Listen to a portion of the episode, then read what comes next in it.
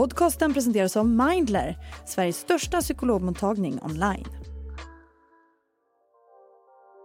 Att använda lustgas för att känna rus har blivit populärt bland ungdomar i Sverige. Men nu varnar experter för trendens konsekvenser. Giftinformationscentralen varnar. Man kan få livslånga skador av att berusa sig med lustgas. Den som ofta blir berusad av lustgas riskerar svåra skador. Det man eh, vet är ju då att eh, det kan få eh, konsekvenser på nervsystem, på hjärna. Det kan skapa ångest, psykoser. Ja, det är nog många som har sett att ballonger med lustgas har dykt upp på olika typer av fester och att tomma tuber syns i fler gatuhörn. Och eftersom det är lagligt att köpa i Sverige och det inte finns någon åldersgräns så är det lätt att få tag på. Lustgas används som bedövningsmedel i vården, som till exempel under förlossningar. Men när människor inhalerar det i berusningssyfte kan det vara riskabelt, speciellt om man gör det ofta. Och under förra året så fick Giftinformationscentralen, som är en del av Läkemedelsverket, rekordmånga samtal om skador som kan kopplas till lustgas. Så vad händer i kroppen när man tar lustgas? Och hur kan det vara farligt? Det och mycket mer ska vi prata om i Aftonbladet Daily. Mitt namn är Ellen Lundström. Gäst i dagens avsnitt är Johanna Nordmark Grass som är medicinskt ansvarig vid Giftinformationscentralen och utbildad narkosläkare. Johanna, lustgas har kallats för skrattgas. Men vad händer egentligen när man tar lustgas? Ja, men när man tar lustgas, eh, det är ju ett väldigt kortvarigt rus för det första. Det sitter i ett par minuter, men man blir eh, glad, fnissig, man kan känna sig lite yrslig, man kan faktiskt ibland få lite hallucinationer, se lite saker som man inte brukar se eller se färgspel som man inte brukar se. Men man känner sig oftast uppåt. En del får inte alls så positiva effekter, utan en del mår istället illa och, och tycker mest det är obehagligt. Men de flesta känner ju att de blir lite glada och lite uppåt och känner sig lite berusade helt enkelt. Går det att säga något om vad som händer i kroppen? Ja, det gör det ju absolut. Och vad som händer i kroppen för att man ska bli berusad för det första, det är ju att det går över, hamnar över i hjärnan och så påverkar det olika signalsubstanser i hjärnan. Det påverkar bland annat en, en receptor i hjärnan som heter NMBA-receptorn. Men det påverkar på ganska många olika nivåer och det är inte helt klarlagt. Ingen som exakt vet hur det funkar. Eh, så det är det som gör att man blir berusad och det påverkar ju då också liksom vår smärtkänslighet. Så att vi får en minskad smärtkänslighet det är ju en, en av anledningarna att man använder det medicinskt. Eh, men eh, sen påverkar det ju tyvärr kroppen också negativt. Och framförallt om man tar det upprepat och i stora mängder. Eh, för då påverkar det, det har en liksom förstör ett vitamin i kroppen, ett vitamin som heter vitamin B12. Och då får man helt enkelt en, egentligen en vitamin B12-brist fast man kan ha helt normala vitamin B12-nivåer i kroppen men det vitamin B12 man har är förstört. Vad innehåller lustgas? Lustgas innehåller, det är en väldigt liten enkel molekyl som innehåller eh, två atomer kväve och en atom syre. Så att det kväveoxid kan man också kalla det om man vill kalla det på något eh, mer kemiskt sätt. Så det, det är en, en liten molekyl. Och hur beroendeframkallande är det att ta lustgas som ett berusningsmedel? Det här har ju varit diskuterat, men, men jag tycker nog att vi med, med ganska starkt fog kan säga att det här är beroendeframkallande och det vet jag att även kollegor som jag har inom beroendemedicin också tycker. Eh, men det är, ju inte, det är inte så att om man tar det en gång så blir man beroende. Då hade det ju inte gått att använda inom vården som man gör. Utan man måste ta ganska stora mängder och ganska ofta. Eh, men då verkar det bli så att man, man har, får otroligt svårt att sluta med det här. Eh, och det är kanske inte så, det är inte ett sånt beroende som man till exempel kan se med alkohol eller med, med eh, eh opioider som heroin och sånt. Att då när man slutar blir man väldigt sjuk. Det blir man inte, utan, men däremot så har man liksom ett enormt drive att fortsätta med det här. Det blir mer ett psykiskt beroende. Och i ditt arbete, hur har du märkt att användningen av lustgas i berusningssyfte har ökat Johanna? Men vi märker ju det här jätteväl i vårt arbete. Mm. När jag började, jag började jobba på Giftinformationscentralen 2015, då var ju det här nästan en icke-fråga. Jag tror vi hade typ max tio frågor om lustgas på ett år. Och, eh, nu har vi inte helt färdig statistiken för senaste året, men vi kommer ju att landa på en bra bit eh, över 550 frågor om lustgas.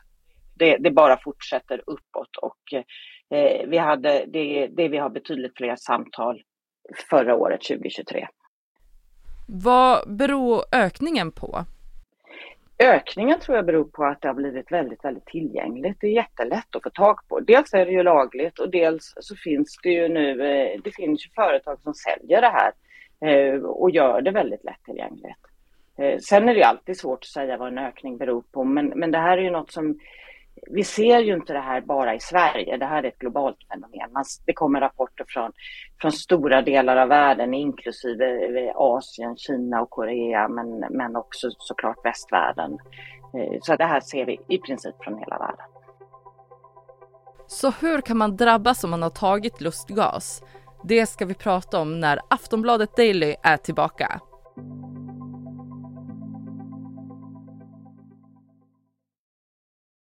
Johanna, du var inne på det tidigare, men vad är de största riskerna med att ta lustgas som ett berusningsmedel? De största riskerna är just när man tar många gånger upprepat eh, och eh, det finns eh, såklart en risk vid ett enstaka tillfälle. Man kan, man kan bli, om man andas det här väldigt aktivt så kan man ju bli väldigt yr. Man kan tappa, man men om man inte tar, andas luft emellan när man drar in det här i ballonger som man ju oftast använder så kan man få en kortvarig syrebrist och kanske svimma av. Så fort man börjar andas luft får man ju i sig syre igen. Men det är klart man kan slå sig när man ramlar och sådär. Men den stora risken är ju att man gör det här ofta upprepat och får den här, som jag var inne på tidigare, påverkan på det här vitaminet. Problemet med det här vitaminet är att det liksom är jätteviktigt för centrala funktioner i kroppen.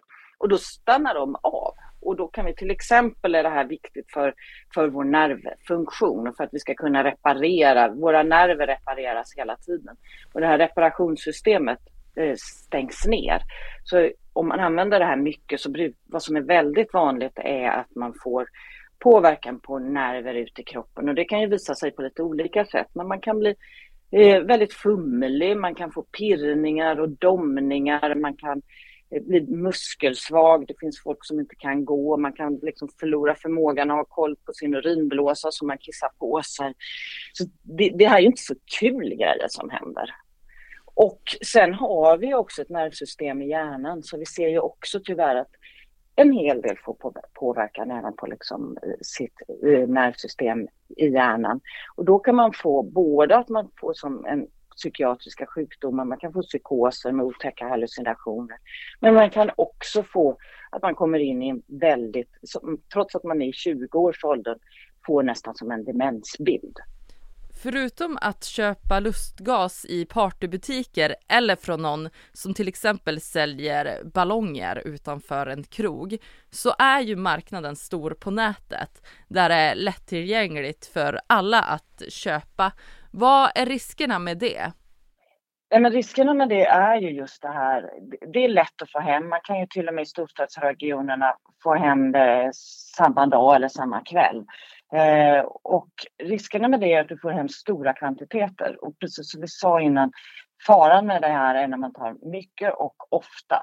Och, och då finns det en jättestor risk att man hamnar i ett eh, lustgasanvändande som är direkt skadligt. Att man sitter hemma och i timme efter timme andas lustgas och kanske dag efter dag. För det finns ju inte någon åldersgräns på lustgas i Sverige. Är det verkligen så farligt att använda det då? Ja men det är ju farligt oavsett om man är barn eller vuxen är det här farligt. Så att, att det inte finns någon åldersgräns har väl att göra med att det egentligen inte är tänkt att man överhuvudtaget ska använda det för berusningssyfte. Och att lustgas används vid förlossningar. Vad tycker du om det? Det tycker jag det, det är ett jättebra medel vid förlossning. Eh, ofarligt för mamman, ofarligt för barnet. När man tar det så här kontrollerat eh, vid ett enstaka tillfälle. Sen liksom tar du under en förlossning, då kommer det i alla fall att dröja åtminstone tio månader tills du tar det igen. Eh, utan det som är farligt, det som är det stora problemet med lustgas, är när du tar det tätt och i stora mängder. Men om du tar en, ett tillfälle vid en, en, eh, vid en förlossning, ingen fara. I Storbritannien är det ju olagligt med lustgas. Varför har det inte blivit det i Sverige? Jag vet inte varför, men eh, ja, vi, det pågår ju en utredning nu om eh, försäljningen av lustgas och eventuella regleringar av det. Så vi får väl se vad den kommer att utvisa. Och vad tror du om utvecklingen här i Sverige nu när lustgasen har blivit vanligare bland ungdomar? Det är ju jättesvårt att säga. Eh, vi vet ju inte exakt hur många som använder lustgas. Vi vet liksom i, i i CANs undersökning, Centralförbundet för alkohol och narkotika, så var det väl 17 procent tror jag 2022 eh, av, av ungdomarna i årskurs 2 som hade använt det. Eh, och, och, det är jättesvårt att göra sådana här mätningar. Många av de frågor vi får in gäller ju kanske snarare gruppen unga vuxna i 20 till 30 årsspannet. Eh, men vad vi ser idag är ju att det från år från år, från då jag sa 2015 när det ingenting, det här nästan var en icke-fråga. Sen började det röra på sig någonstans 2021 eh, och sen där ser vi liksom en påtaglig ökning varje år. Det här är ju ett, det, det här är ju ett, ett medel som är, är, lätt att få tag på, eh, som unga vuxna fastnar i och där de kan få de flesta blir så mycket, mycket bättre om man helt slutar med lustgas. Eller det blir i princip alla blir bättre om man slutar med lustgas. Men man måste sluta med lustgas och man kan få men för livet av det här. Så att eh, det är helt onödigt. Eh, och i en väldigt ung population. Och om vi inte får en reglering så finns det en risk att den här ökningen bara fortsätter och fortsätter. Men det där är ju jättesvårt att säga om. Sist här Johanna Nordmark Grass som är medicinskt ansvarig vid Giftinformationscentralen och utbildad narkosläkare. Jag heter Ellen Lundström och du har lyssnat på Aftonbladet Daily. Vi hörs snart igen. Du har lyssnat på en podcast från Aftonbladet. Ansvarig utgivare är Lena K Samuelsson.